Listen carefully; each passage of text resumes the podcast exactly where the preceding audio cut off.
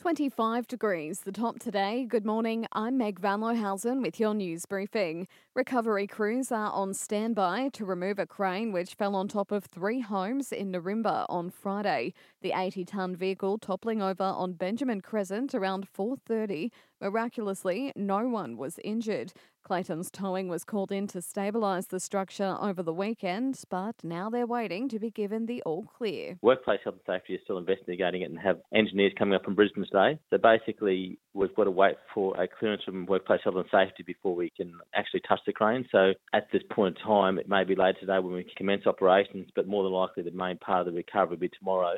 Mike Clayton there. The fallen crane will eventually be brought back to the insurance companies so they can assess the damage. And the Sunshine Coast will host the Memory Walk and Jog next month to raise funds and awareness for dementia.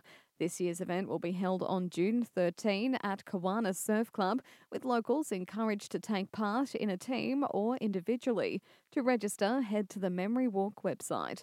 In sport, the Sunshine Coast will once again play host to the Melbourne Storm. The squad will arrive on May 14 for a two week mid season training camp.